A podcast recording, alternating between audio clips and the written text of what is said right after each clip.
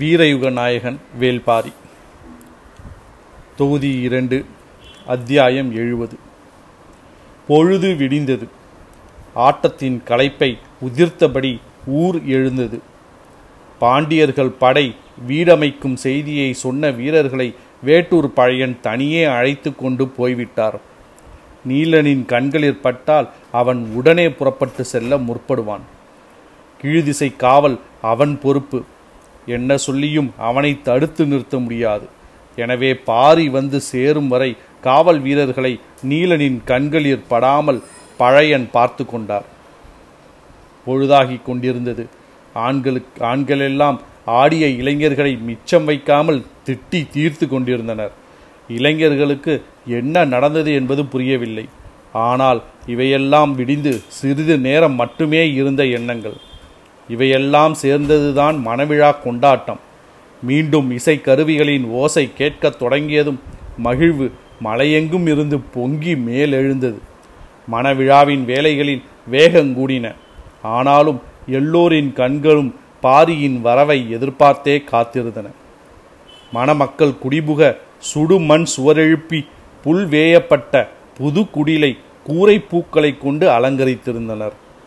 ஆதினியும் அவள் தோழிகளும் அதனை பார்த்து வர புறப்பட்டனர்.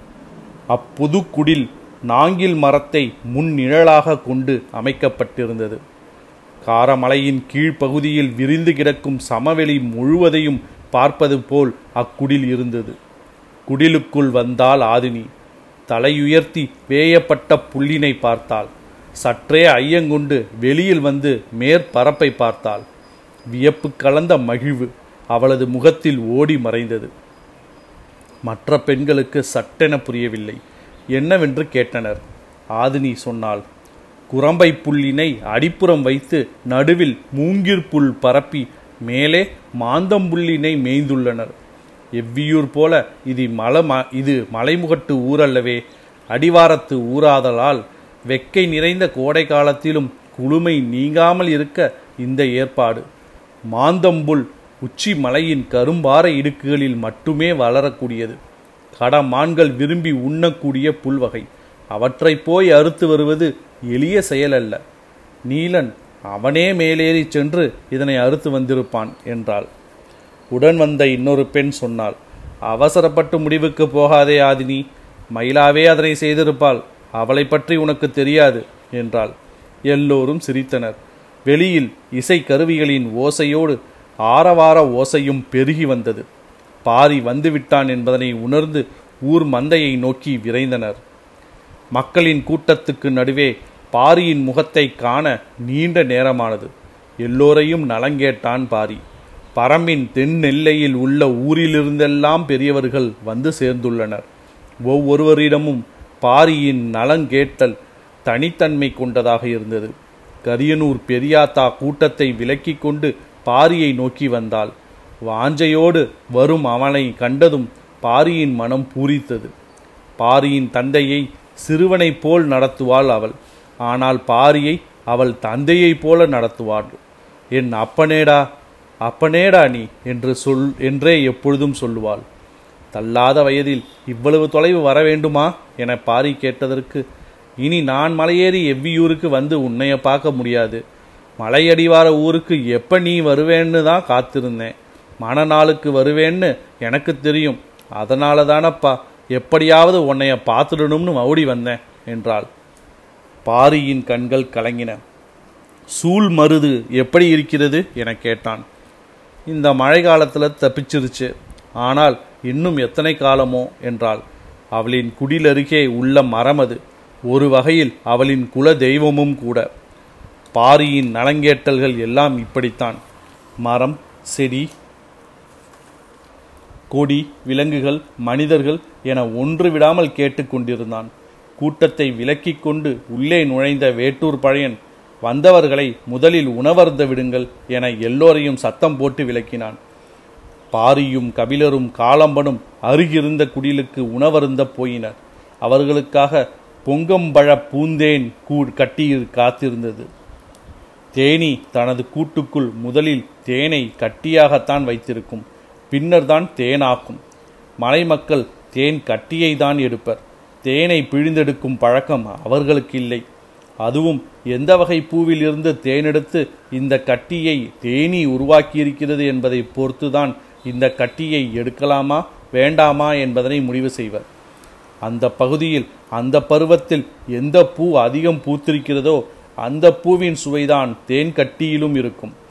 நாவற்பழ பூந்தேன் துவர்க்கும், வேப்பம்பழம் பூந்தேன் கசக்கும், கள்ளி பூந்தேன் இனிக்கும், கோட்டை பழ பூந்தேனையும் அத்தி பூந்தேனையும் சுவை பிரித்து அறிவது மிக கடினம். இதில் மிகச்சிறந்த சுவை கொண்டது எவ்வளவு சாப்பிட்டாலும் இன்னும் இன்னும் என்று கேட்டுக்கொண்டே இருக்க சொல்வது பொங்க பழம் பூந்தேன். அந்த தேன் கட்டியை எடுத்து வந்து அடுக்கு வாழை இலையில் வைத்து கொடுத்தனர். கட்டிச்சாறு கணக்கின்றி உள்ள உள்ளிறங்கியது. உணவு முடிந்ததும் வேட்டூர் பழையன் பாரியிடம் கூறினான், எல்லாவற்றையும் தேக்கனிடம் சொல்லியுள்ளேன், பகற்பொழுதிலே நீ போய் நேரில் பார்த்துவிட்டு வந்துவிடு. சரியென சொல்லிய பாரி தேக்கனையும் முடியனையும் உடன் அழைத்து கொண்டு புறப்பட்டான். கபிலர் கொற்றவை கூத்தில் பார்த்த பலரை அதன் பின் இப்பொழுதுதான் பார்க்கிறார். எனவே அவர் இங்கேயே இருந்து கொண்டார். காலம்பனை பல ஊர்க்காரர்கள் இன்னும் பார்க்கவே இல்லை. ஆனால் பரம்பு முழுவதும் அவனின் வீர கதை தெரியும். எல்லோரும் அவனை காண விருப்பப்படுவர். எனவே அவனையும் இருக்க வைத்து கொண்டார். வேட்டூர் பழையன் ஈங்கையன் பாரியை பார்க்க வேண்டுமென விருப்பத்தோடு இருந்தான். ஆனால் பாரி இது பொழுதுக்குள் போய் திரும்ப வேண்டியிருந்ததால் வந்தபின் பார்த்து கொள்ளலாம் என்று கூறிவிட்டார் பழையன். பாரியுடன் மற்ற இருவரும் புறப்படும் முன் பழையன் சொன்னான், பொழுது சாய்வதற்குள் மணப்பெண்ணை அவளது ஊரிலிருந்து அழைத்து வந்து விடுவார்கள். அதற்குள் நீங்கள் வந்துவிட்டால் மயிலாவிடமிருந்து தப்பித்தீர்கள், இல்லையென்றால் அவ்வளவுதான் என்று எச்சரித்து அனுப்பினார் வேட்டூர் பழையன். பாரி தேக்கன் முடியன் மூவரும் குதிரையில் புறப்பட்டனர். உடன் கீழ் திசை எல்லை காவல் வீரர்கள் இருவரும் சென்றனர். எதிர்பார்த்திருந்த செய்தியைத்தான் பழையன் சொன்னார். ஆனாலும் அவர் சொல்லும் இரு இடங்களும் ஒன்றுக்கொன்று தொடர்பில்லாமல் இருந்தன. குதிரைகள் காரமலையின் சரிவு பகுதியில் பாதையில் தென்புறம் நோக்கி விரைந்து கொண்டிருந்தன. இரண்டாம் குன்றினை தாண்டிய பொழுது பாரிக்கு மயிலாவின் நினைவு வந்தது. அக்குன்றின் அரிவாரத்தில்தான் அவளது ஊர். மயிலாவின் ஊரான செம்மனூரிலிருந்து மணமகளின் தாய்மாமன் அவளை தனது தோளிலே தூக்கி வருவான். வேட்டுவன் பாறையின் எல்லையில் நின்று மணமகன் அவளை தனது தோளுக்கு மாற்றி தூக்கி செல்வான். அவ்வாறு தூக்கி செல்லும் நிகழ்வுதான் மிகுந்த உற்சாகமும் கொண்டாட்டமும் நிறைந்தது. கேலி பேச்சுகளும் குறும்பு விளையாட்டுகளுமாக ஊரே களை கட்டியிருக்கும். சற்று அமைதியான பெண் கூட மணமகனின் தோளிலே அமர்ந்து வரும்பொழுது இல்லாத குறும்பெல்லாம் செய்வாள். மயிலாவை பற்றி சொல்லவே வேண்டியதில்லை. அவள் செய்யப்போகும் குறும்புத்தனங்களை காண பாரிக்கும் விருப்பமாகத்தான் இருந்தது. ஆனால் சூழல் வேறு விதமாக அமைந்துவிட்டது. குதிரைகள் விரைந்து கொண்டிருந்தன. உச்சி பொழுதுக்கு வெள்ளடி குன்றின் அடிவாரத்துக்கு வந்தனர். அவர்களின் எண்ண ஓட்டத்துக்கு ஈடுகொடுத்து வந்து சேர்ந்தன குதிரைகள். குன்றினை விட்டு மிகவும் தள்ளி படைகள் தங்குவதற்கான தாவாரங்கள் அடிக்கப்பட்டு கொண்டிருந்தன. படை வீரர்கள் இங்கும் அங்குமாக புதர்களை அகற்றி கொண்டிருந்தனர். குதிரைகள் ஆங்காங்கு கட்டப்பட்டு கட்டப்பெற்றிருந்தன. கொடி எதுவும் பறக்கவில்லை. ஆனால் பாசறையின் முன்புறத்தில் பாண்டிய பேரரசின் இணையக்கயல் சின்னம் பொறிக்கப்பட்டிருந்தது. இணைக்கயல் சின்னம் பொறிக்கப்பட்டிருந்தது. படை வீரர்களின் உடைகளும் தாவாரத்தின் தன்மையும் பார்த்தவுடனே தெரிந்து கொள்ளக்கூடியவையாகத்தான் இருந்தன. குன்றின் மீது நின்றபடி மூவரும் பார்த்து கொண்டிருந்தனர். இது வெங்கல் நாட்டின் பகுதியாயிற்றே. பரம்புக்கு எதிராக செயல்பட மாட்டோம் என்று வாக்களித்த குலமல்லவா அவருடையது என்று முடியன் சொன்னபொழுது தேக்கன் குறுக்கிட்டார். வைப்பூரில் நடந்த மோதலில் அவர் மகனின் தலையை நம்மவர்கள் சீவி எறிந்து விட்டதாகவும் அதன் பொருட்டு மையூர் கிழார் வஞ்சினம் உரைத்துள்ளதாகவும் வேட்டூர் பழையன் சொன்னார். இங்கிருக்கும் இவன் எதற்கு வைப்பூர் துறைமுகத்துக்கு போனான் என கேட்டான் பாரி. தெரியவில்லை, இளவரசனின் திருமண ஏற்பாட்டிற்கு போனவன் அப்படியே துறைமுகம் வரை போயிருப்பான் என்கிறார் பழையன்.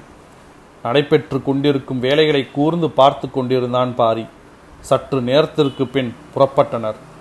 செம்மனூர்காரர்கள் வேட்டுவன் பாறையின் எல்லையை நெருங்கி கொண்டிருந்தனர். அவர்களை வரவேற்று மணப்பெண்ணை தூக்கி கொள்ள மணமகன் வீட்டார் ஆயத்தமாக இருந்தனர். நீலன் மாவீரன்தான். ஆனால் மயிலாவை தூக்கிய பின் கீழே இறக்காமல் ஊர் மந்தைக்கு கொண்டு வந்து சேர்க்க வேண்டும். அவள் செய்ய போகும் குறும்புத்தனங்களை இவன் எப்படி சமாளித்து தூக்கி வரப் போகிறான் என்பதை காண எல்லோரும் ஆவலோடு இருந்தனர். செம்மனூர்காரர்கள் எழுப்பும் பெரும் வரையின் ஓசை காட்டையே உலுக்கியது. ஓசை கேட்டு ஆடாத காலில்லை. தாய்மாமனின் தோளில் ஆடாமல் அசையாமல் அப்படியே உட்கார்ந்து வந்தாள் மயிலா. எதிர்கொண்டு வாங்க வேட்டுவன் பாறையின் எல்லையில் தொண்டகப்பறை முழங்க மணமகனின் ஊரார் காத்திருந்தனர். வந்தாள் மணப்பெண். தாய்மாமனின் தோளிலிருந்து தனது தோளுக்கு மாற்ற நீலன் அருகில் சென்றான். அவளும் இடமாறி உட்கார வசதியாக அவனுக்கு கை கொடுத்தாள். பறை முழக்கம் பேரிசையாய் எழுந்தது. சுற்றத்தார்கள் பூக்கள் சொரிய அளவற்ற ஆரவாரத்துக்கு நடுவே நீலனின் இடது தோளுக்கு மாறினாள் மயிலா. உரிமையோடு காதலியை தோளிலே தூக்கி செல்லும் ஆணுக்கு இருக்கும் ஒரு மிடுக்கு நடையை கண்டு மகிழ்ந்தது கூட்டம். நீலனின் திரள் கொண்ட தோளில் வசதியாக உட்கார்ந்து அவனது இரு கைகளையும் பற்றியிருந்தாள் மயிலா. என்ன செய்ய போகிறாளோ என எல்லோரும் ஆவலோடு அவளையே பார்த்தபடி வந்து கொண்டிருந்தனர். உண்ணி நழுவும் அவளை இறங்க விடாமல் எப்படி சமாளிக்கிறான் பார்ப்போம் என்று எதிர்பார்ப்போடு கூட்டம் கூச்சலிட்டு கொண்டு வந்தது. தொண்டக பறையும் பெரும் பறையும் ஒன்றாக இசைக்க கூட்டத்தில் பாதிக்கு மேல் ஆட்டத்தில் இருந்தது. நீலனின் இடப்புற தோளிலே உட்கார்ந்த மயிலா அதன்பின் அமைதியாக வந்தாள். நீலன் சிரமம் ஏதுமின்றி தூக்கி வந்தான். பாதி தொலைவுக்கு மேல் கடந்து விட்டனர். இரு ஊராருக்கும் வியப்பு ஏறிக்கொண்டே இருந்தது.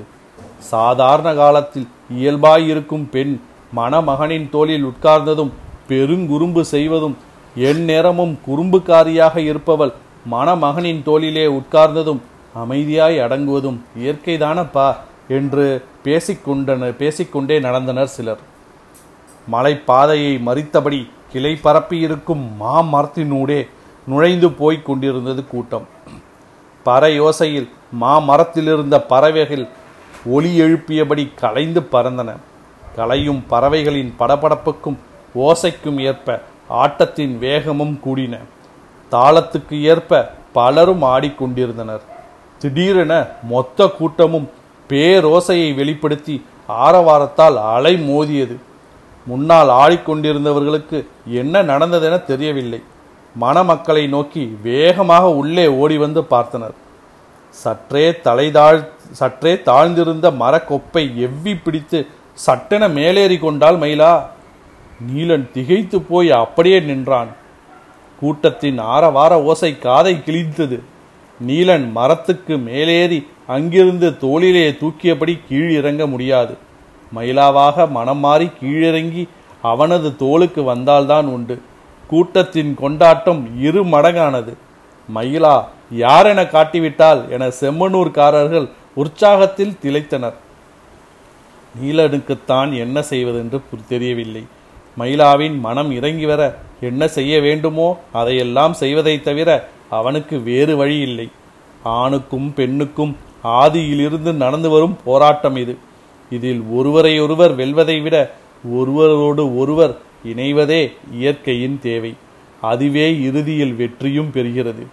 ஆனால் இப்பொழுது என்ன செய்வது என்று தெரியாமல் நீலன் விழித்தபொழுது மயிலா சொன்னாள், என் கேள்விகளுக்கு நீ விடை விடை சொல். சரியான விடை சொன்னால் உனக்கு எரி கிடையாது. தவறான விடை சொன்னால் மாங்காயால் எரி விழும். உனது எந்த விடை எனது மனம் தொடுகிறதோ அப்பொழுது நான் உனது தோளுக்கு இறங்குவேன். கூட்டத்தின் ஓசை முன்னிலும் கூடியது.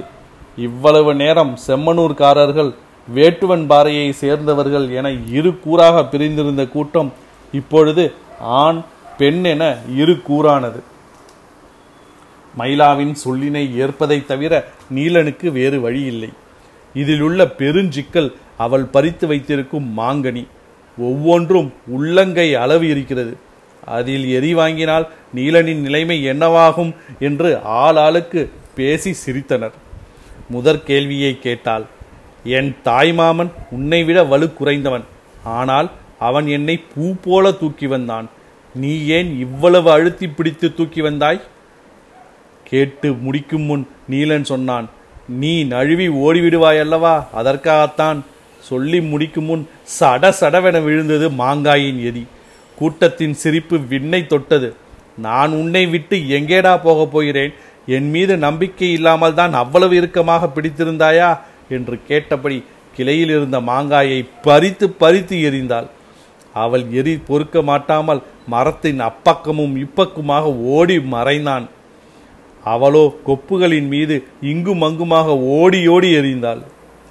அவனுக்காக இறக்கப்பட்ட பெண்ணொருத்தி, உன்மேல இருந்த ஆசையில தானே இறுக்கி பிடிச்சேன்னு சொல்லாம இப்படி சொல்லிட்டானே என்று வருத்தப்பட்டு சொன்னபொழுது அவளுக்கும் சேர்ந்து விழுந்தது எரி. அதன்பின் நீலன் முன்னால் வந்து நிற்கவே நீண்ட நேரமானது.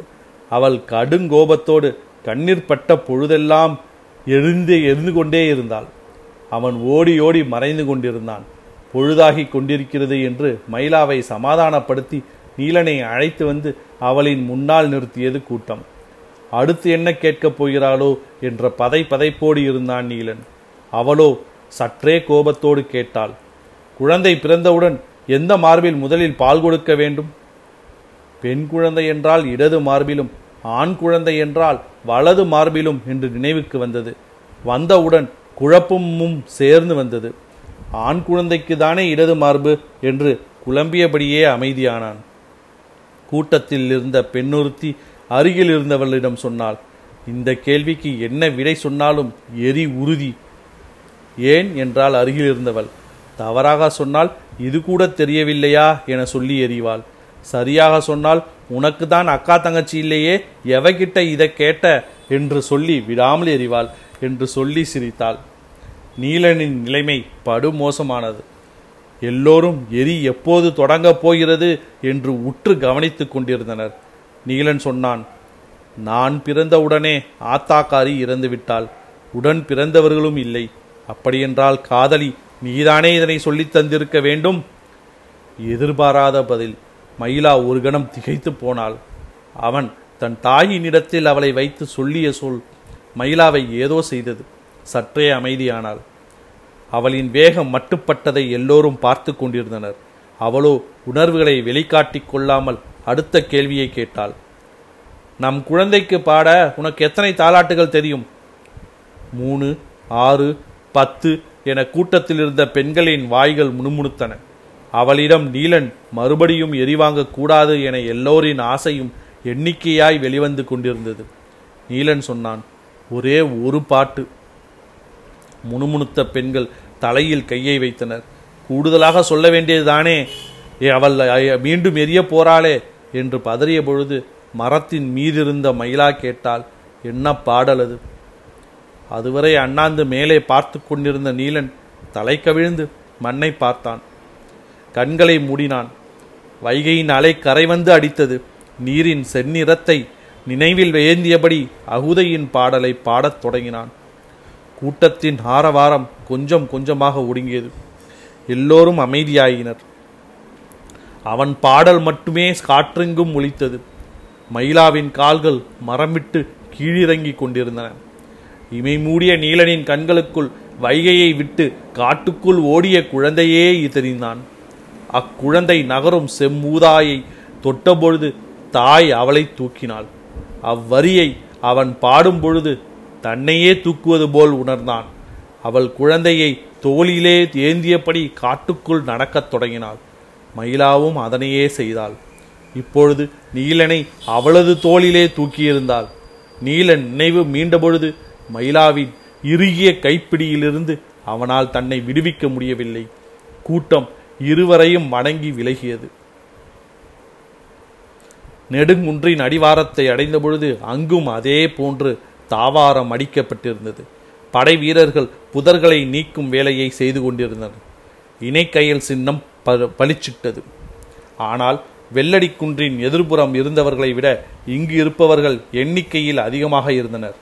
குன்றின் மீதிருந்தபடி பாரியும் பிறரும் அதனை பார்த்தனர்.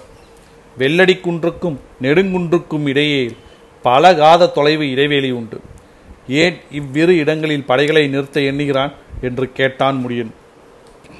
என்ன நடக்கிறது என்பதை உற்று கவனித்துக் கொண்டிருந்த பாரி சொன்னான், இவ்விரு இடங்களில் படைகளை நிறுத்தவில்லை, இவ்விரண்டு எல்லைக்கும் இடையில் முழுவதுமாக படையை நிறுத்தப் போகிறான். சற்றே திகைத்த முடியன், இத்தனை காத தொலைவா? ஆம், இத்தனை காத தொலைவிற்கு நிறுத்தும் அளவிற்கு படைபலம் இருப்பதால் தான் அவன் துணிந்து வருகிறான் என்றான் பாரி. சிறிது நேரம் மூவரிடமும் எந்த பேச்சும் இல்லை.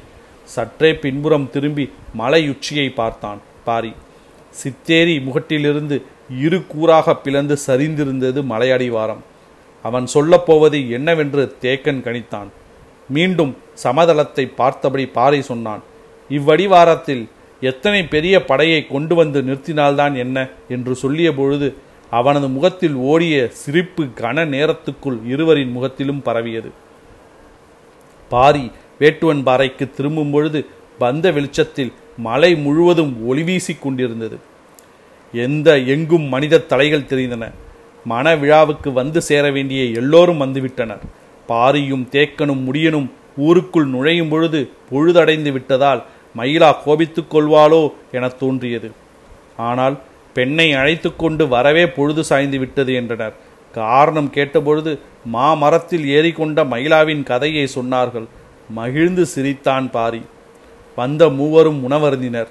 இசையின் பெரும் முழக்கம் மீண்டும் தொடங்கியது. புது மகிழ்வில் ஊர் திளைத்தது. பாரிக்காகவே காத்திருந்த பெரியோர்கள் அடுத்த கட்ட வேலையை தொடங்கினர். நீலனையும் மயிலாவையும் இரு திசைகளிலிருந்து ஆட்டப்பாட்டத்தினூடே அழைத்து வந்தனர். மந்தையின் நடுவிலிருக்கும் செங்கடம்பு மரத்தின் அடிவாரத்தில் வந்து சேர்ந்தனர். ஊரின் நிலை மரம் அது. அதன் அடிவார மேடையில் நின்று மணமக்கள் மாலை சூட வேண்டும். மயிலம் மலர் மணக்கும். மாலையை அவர்கள் சூடிய பொழுது மலையெங்கும் இருந்து பறித்து வந்த பூக்களை அவர்களின் மீது பொழிந்தனர் மக்கள். இசை யோசையும் ஆரவாரமும் விண்ணை தொட மலர் மனத்தில் மந்தையே கிறங்கியது. வந்தவரெல்லாம் வாழ்த்து சொல் கூறினர். அடுத்து புதிதாக அமைக்கப்பட்டுள்ள மனைக்கு அவர்கள் செல்ல வேண்டும். நீலன் புதுமனை நோக்கி மயிலாவை அழைத்து சென்றான்.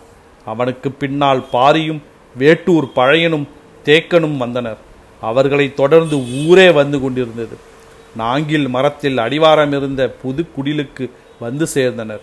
கூட்டத்தின் ஆரவாரமும் கேலி பேச்சும் பன்மடங்கு கூடியது. குலவையொளி பெருகி வர மயிலாவை அழைத்து கொண்டு மனைக்குள் நுழைந்தான் நீலன். எங்கும் உற்சாக பேரொளி. சற்று தொலைவில் பெண்களின் கூட்டத்தினூடே இருந்த ஆதினியை பார்த்தான் பாரி. அவளின் கண்கள் அங்கும் இங்குமாக தவித்து அலைந்து கொண்டிருந்தன. வழக்கத்துக்கு மாறாக இருப்பதை உணர்ந்து அருகில் சென்றான் பாரி. கலங்கிய அவள் கண்களில் நீர் பெருகியிருந்தது.